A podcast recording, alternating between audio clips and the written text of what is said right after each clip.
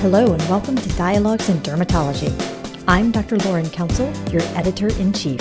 We have another exciting podcast for you today. We hope that you enjoy. From their childhood dreams to the most pivotal moments of their careers, the stories of dermatology's most influential leaders will be revealed through a new series of Dialogues in Dermatology podcasts, Titans of Dermatology. Join us as we explore the personal characteristics, emotions, and messages from dermatologists who have made indelible impacts on the field. To help us enhance future Titans of Dermatology episodes, please visit the description section of this podcast to access a short survey. We greatly appreciate your feedback. Hello, welcome to Dialogues in Dermatology. My name is Harrison Nguyen, and I'm a dermatology resident from the Emory University School of Medicine. I am joined today by Dr. Suephy Chen, who is professor and chair of dermatology at Duke University School of Medicine. Dr. Chen is an internationally recognized expert in cutaneous melanoma and pigmented lesions, as well as teledermatology. Prior to being named chair at Duke, Dr. Chen was vice chair and professor of dermatology at my institution, Emory University, where she served as director of the Emory Dermatology Center for Outcomes Research and Safety, director of the Pigmented Lesion Clinic, and director of teledermatology for the Regional Telehealth Service of the VA Southeast Network. She was one of the first formally trained health services researchers in dermatology, has been continuously funded by the VA, NIH, and numerous foundations, and currently serves on the board of directors for the Society of Investigative Dermatology. Welcome to Dialogues in Dermatology, Dr. Chen. Thank you. My pleasure. Can you start off by first telling us about your childhood and upbringing? What were you like as a child, Dr. Chen? So I was probably a very sheltered child. We moved around a lot. We were not in the military, but we moved around as if we were in the military. My father, as a mathematician, and in the pursuit of tenure, it took us to various different places as a child of parents that emigrated from Asia, academics were incredibly important to them. And so that was something that they emphasized a lot. And as new immigrants to the United States, they didn't always understand the culture, the American culture. And so it was interesting as a, a first generation to navigate that. So you identify in some ways a, as a third culture kid having both the background of immigrants from Asia as well as growing up in the US. How did that really kind of shape you early on? I think it gave me an appreciation for different cultures and really trying to broker a middle ground with that. Moving around a lot, it also, I think, forced me from a very early age to develop people skills. You know, you don't really want to be the the outsider all the time. And so I still remember a conversation with my father. I think I was in middle school and he was just prepping me. Okay, today you're going to talk to Diane and you're going to compliment her clothes and giving me like real granular tips on how to become friends with my peers. And so so those things definitely have stayed with me, the, the people skill. But bridging sort of, my parents had no idea what prom was. I think they saw Animal House or something like that. And so they, they actually didn't let me go to prom. And so those kinds of things, you know, make me sympathetic to the fact that there are cultural differences within populations in our own country. And so just to be really sensitive to that. Sure, sure. And growing up, what were your dreams?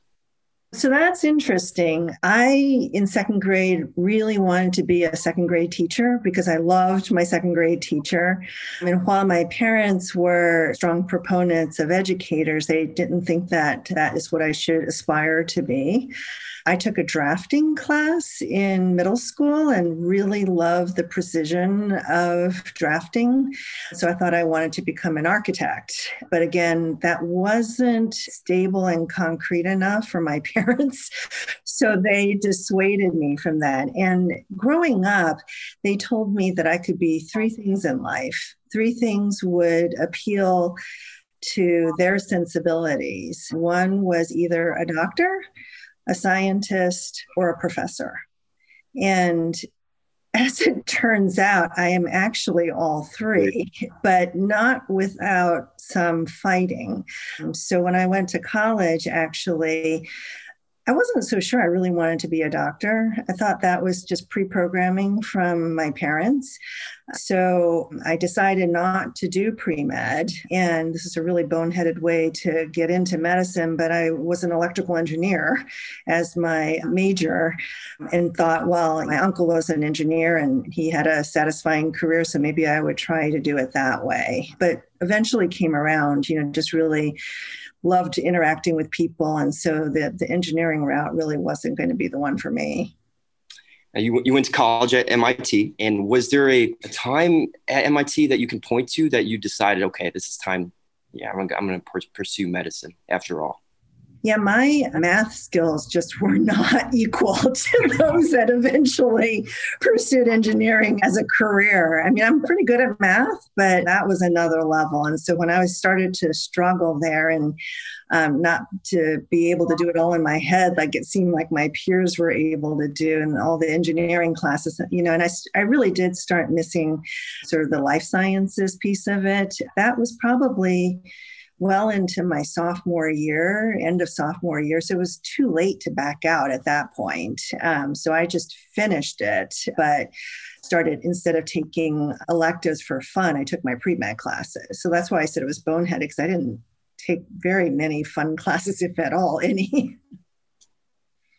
And you after making the decision to go to medical school, you ended up settling on, on Johns Hopkins. Tell us about what were you like as a medical student? How did you kind of go through medical school and think about the next career path for you? Yeah, so I must say that even though I wasn't pre med from the get go, that engineering background has shaped how I approached medicine. So coming into it, initially it hurt quite honestly. My my mind wasn't trained to memorize a ton. And so in your first few classes, all those biochemistry pathways and whatnot, it's all rote memorization. So I had a really hard time with that. My mind was trained to be much more analytical, you know, deriving equations and whatnot. And so that was definitely a, a shift in the way to learn in medical school.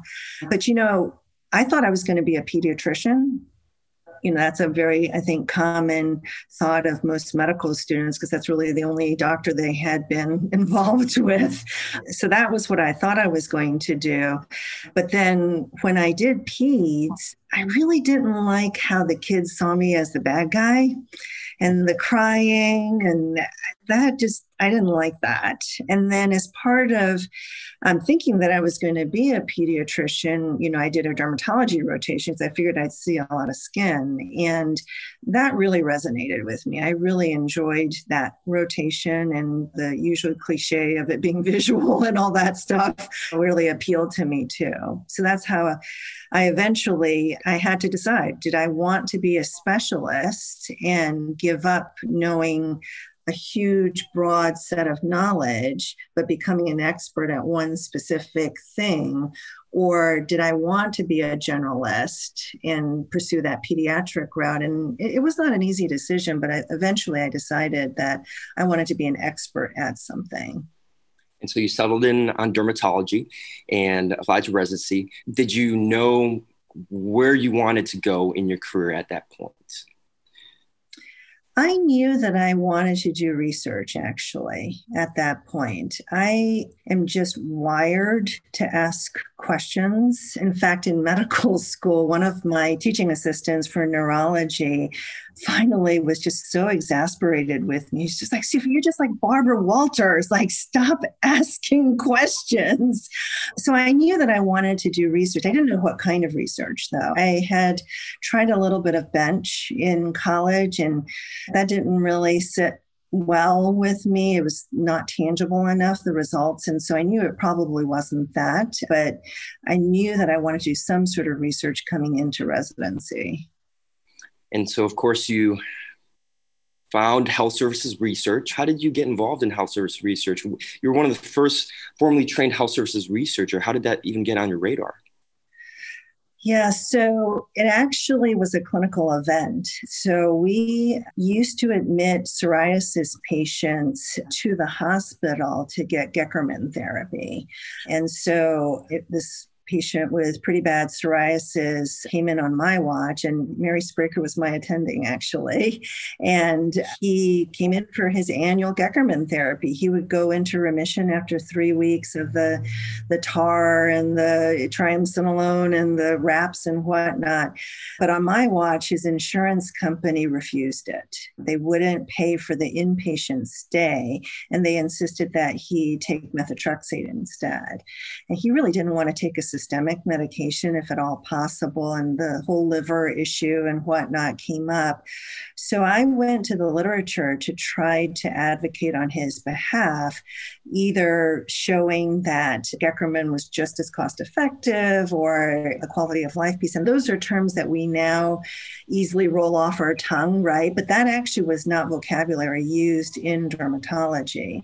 But that was the thing that I was looking for, and I couldn't find it in the literature. And so I realized that this was a gap this was an opportunity. And so I went to my chair at the time, who was Dr. Kaufman, and he said, You know, I think you better go and talk to somebody in the School of Public Health. So he introduced me to, I think he was a cardiologist and an oncologist at the School of Public Health. And when I described the clinical situation there, they said, Oh, well, you want to be a health services researcher. And nobody actually knew what that was in dermatology, but that had existed both in cardiology and oncology for like 30 some odd years. So um, they knew exactly what it was that I was striving to do. And they told me that I would need additional training in order to learn that skill set. So it was almost serendipitous that you ended up as a health services researcher and kind of built this career and niche in dermatology. Can you talk to us about the principles, probably the underlying principles that guided you along these steps? I think it requires somebody to just kind of really know themselves, to know what makes them passionate about a particular choice, right? We're met with many forks in the road, but really knowing yourself well enough to know this this sounds pretty cool, pretty exciting. That other fork in the road, not so much. It's okay, but not so much. I think that that's definitely a guiding principle. I've been met with many forks in the road and definitely have done that. The other thing that I think is a super strong guiding principle is it's always family first. I think that there are many choices that people are faced with as they pursue a career. But if their family life isn't happy, then that's going to set up long term for failure, actually, for unhappiness. So I think you have to really kind of marry the two principles what's going to make you excited about waking up that morning and going to work, balanced with priorities, really, for what you define as your family. Sure, sure. And speaking of family first, can you tell Dialogues listeners about your family, Dr. Chen? Yes. So I am happily married to my husband, Ed Chen. He is actually the new chief of cardiothoracic surgery at Duke. So we came in together. And then I have two sons, and they are my pride and joy. I have an older one who is 18, and he's a freshman at Emory. And my younger one, Dylan, is 14, and he is a freshman in high school. Both you and your husband have had incredibly successful careers in medicine, you, being chair of dermatology and he being chief of cardiothoracic surgery. How have you each been able to pursue your individual career goals while still maintaining that balanced family first life? So, this is another sort of principles. We had children kind of late. So, we had means. And so, this is something that I'm going to say, but not everybody, especially young trainees, might have the means to do so. But we outsource everything that we don't enjoy doing. so, we had somebody come and we not only had the people that came in twice a month to clean the house, but I had somebody who, when the kids were young, did my laundry, did the dishes, do food prep. I love to cook, so I actually wanted to do the cooking myself, but I don't enjoy washing all the vegetables and all that food prep type of stuff. So, wherever you can outsource what you don't enjoy doing, I strongly recommend it. I, I, quite honestly, I think that the money that you pay up front for outsourcing, you'd have to pay later for therapy, for couples therapy, because it would be just such resentment.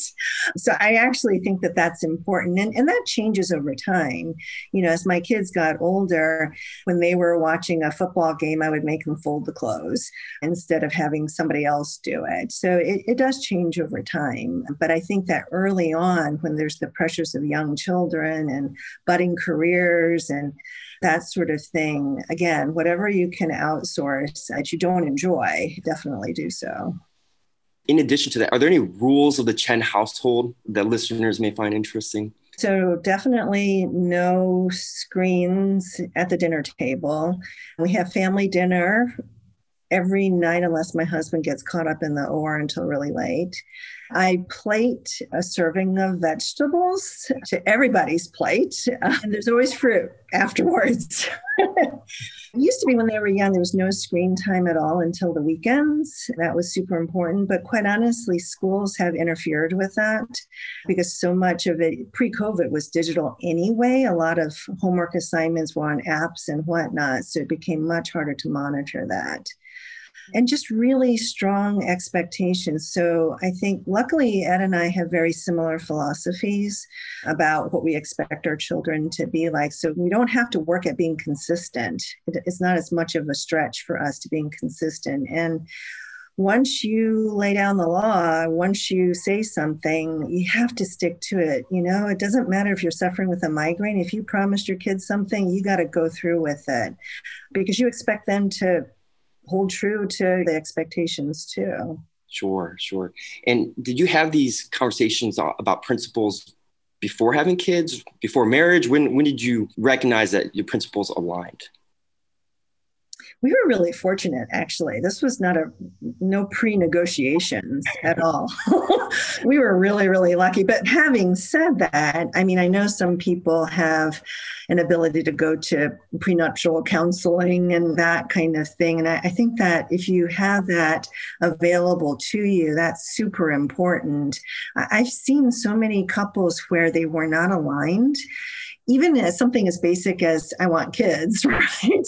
That's definitely a recipe for disaster. But having those principles, I think, you know, are super important to have. Like, are you going to share one a bank account? Are you going to have different bank accounts? You know, all those really not so fun things to talk about, I think are really important to be aligned with before you take that next step and, you know, expand your family. And you know, Dr. Chen, I often hear my female colleagues express admiration for everything that you have been able to accomplish as a female leader in dermatology. What would your advice be for aspiring female leaders in dermatology? So, one piece of advice that I have given, and it's not just to female colleagues either, it's to anybody, is to develop an ability to compartmentalize. I think that's really, really important to be able to do. So, so compartmentalizing and then what I call swallowing the frog. So, compartmentalizing meaning that you set up your home life to be a certain way. So, whether you put your kids in daycare or have a nanny or whatever, they are doing virtual schooling, right? Whatever is in place you need to set it up so that when you are focusing on work, you're not thinking about home. You can't be managing both at the same time, and you can't be guilting yourself about not doing the other part of it. So, similar to the other way around. So, you know, as a resident, you know, you're always thinking, I got all this reading to do, I've got journal club to prepare for, but you need downtime you need to let your brain rest. You need to rejuvenate yourself. So there needs to be time in which you're focusing on yourself and not be worrying about all that other academic stuff that you could be doing, you know, for work, for charting, for anything work, the grants, the papers, you know, whatever it is in your professional life, you need to be able to put that in a box or a closet or whatever and close it and not think about it. That I think is hard to do quite honestly, if you haven't built that skill up. But I think it's really, really critical to do that if you're trying to juggle many different aspects of life. The other thing is the swallowing the frog, and that's not my terminology. Actually, Suzanne Olbricht taught me this one. And that is so easy to have either a written or mental list of all the things that you need to do. And it's so tempting because you can check off so many of them to check off easy boxes. But really, every day before you start your day, you should identify okay, this is the one thing I've been putting off because either I don't really like it, but I agree to do to it, or it's just so big and I need to be fresh and whatnot. And so you just need to carve out the time and the mental capacity and just get that one big thing, that frog. You need to get it done. And then you can go on to the easy stuff. So it sounds like those two principles, developing an ability to compartmentalize and the ability to, to, swallow a frog or to check off that thing that you've been putting off has been really instrumental in your path. You've mentored so many people over the years, myself included. Who were some of your most important mentors? My most important mentor. So I actually believe that everybody should craft a mentoring village. I think there are many people who have life experiences that would be really, really valuable, but in slightly different ways, right? And so I credit Reich Kaufman. I mean, he opened a ton of doors for me, and looking at how he opened opportunities was very influential. He has an easy way about him in sort of gathering the team. And so that I think I've sort of adopted that approach. Bob Swerlick, you know, our current Emory chair is quite the contrarian, his own description. So to really question, to step back and question what you realize is dogma.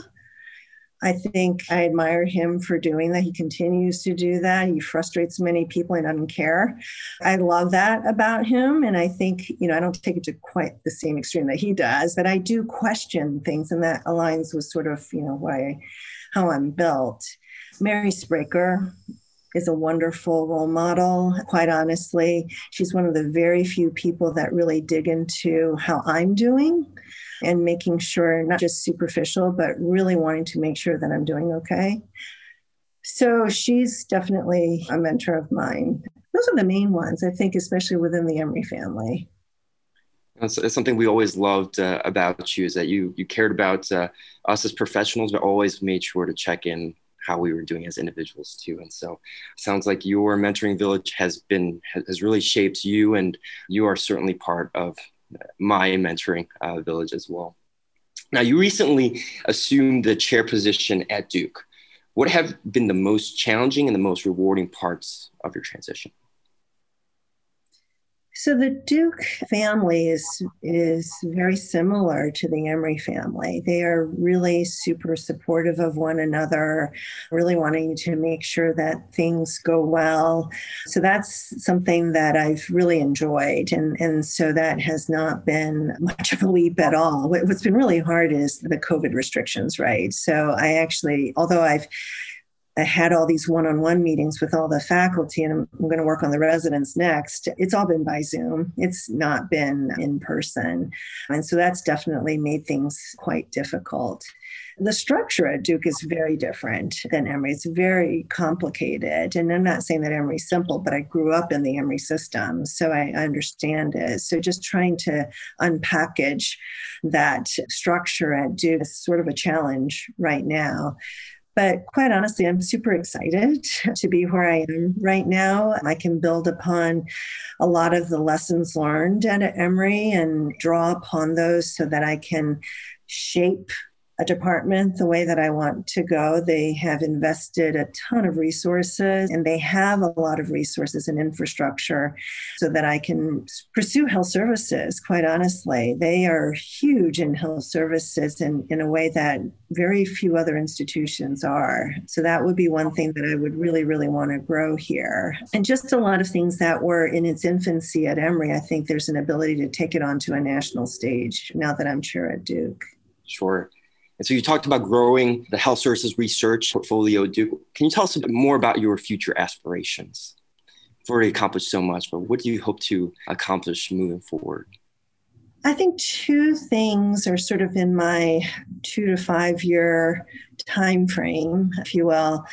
We, as you know, built quite a robust teledermatology service within the VA for the VISN 7 network incredibly efficient, high quality, building an infrastructure to ask some interesting questions. But we were never really able to take it outside the VA.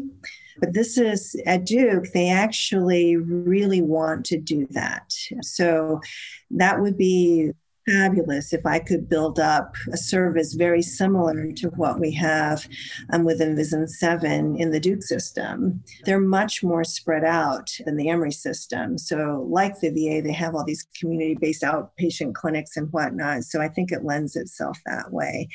And I think that building it as an educational effort to really engage residents and medical students and all sorts of learners to understand this new care paradigm is super important for the future. We don't have enough of a workforce to match all the needs of our aging population. And so we have to be creative about access. And so this is one thing that I'm very committed to building. And the other one was something that we had started at Emory, and I'm hoping to continue. by the way, all these things that I'm talking about is not in isolation. Uh, we're still collaborating the faculty at Emory and myself, and I'm hoping to bridge them to the faculty at Duke also, sort of expanding that network. And that includes the biobanking. So a lot of places have biobanking, but to really link it tightly with clinical phenotyping and patient reported outcomes, which obviously is within my bailiwick, is something that I'm really excited to do. And so, and they have the infrastructure here. So I'm, i really would like to make that a reality in the next few years. Outstanding. Well, Dr. Chen, you shared so many pearls with us today from family first to outsourcing everything, to developing ability to compartmentalize, to, of course, swallowing the frog. Do you have any other advice to share with future dermatologists? I think it's really to have fun, first of all. I think medicine, there's always a doom and gloom story out there, but I still think that fundamentally the skin is such an important piece to patients and to really have some fun with that, not to lose sight of that. But I also really, and this is when medical students come and say, well, what are you looking for in a dermatology applicant? to find ways in giving back to the community. And so that could be academics, I mean, but that's not for everybody. But it could be, you know, one of our graduates at Emory went to Afghanistan and was a dermatologist there for the longest time before it became unsafe for her to stay there. Another one set up a practice in Syracuse. There were really no other dermatologists of that caliber, that breadth in Syracuse. And so he built a resource, you know, for patients. And so I think things like that, really being able to figure out how to give back to dermatology, let alone your patients, um, I, I think is something that people would derive a lot of satisfaction with. Amazing. Well, on behalf of Dialogues listeners, I'd like to thank you for your time today, Dr. Chen. Your journey to date has been an inspiration to many, but seems far from being over. It's pioneers like you that have shaped dermatology for years to come, and we are fortunate to be able to learn from your example. Thanks again, Dr. Chen. Thank you. This has been fun. To help us enhance future Titans of Dermatology episodes, please visit the description section of this podcast to access a short survey. We greatly appreciate your feedback. We hope you've enjoyed this edition of Dialogues in Dermatology. This is Lauren Council, your editor in chief. For more podcasts, including bonus issues, check us out online at the website of the American Academy of Dermatology or through the Dialogues in Dermatology app. You can now also sync your subscription to your favorite podcast app. New podcasts are released each week in addition to our monthly JAAD podcast. We hope you enjoyed these new options for listening to dialogues and the increased content for your listening pleasure. Thank you.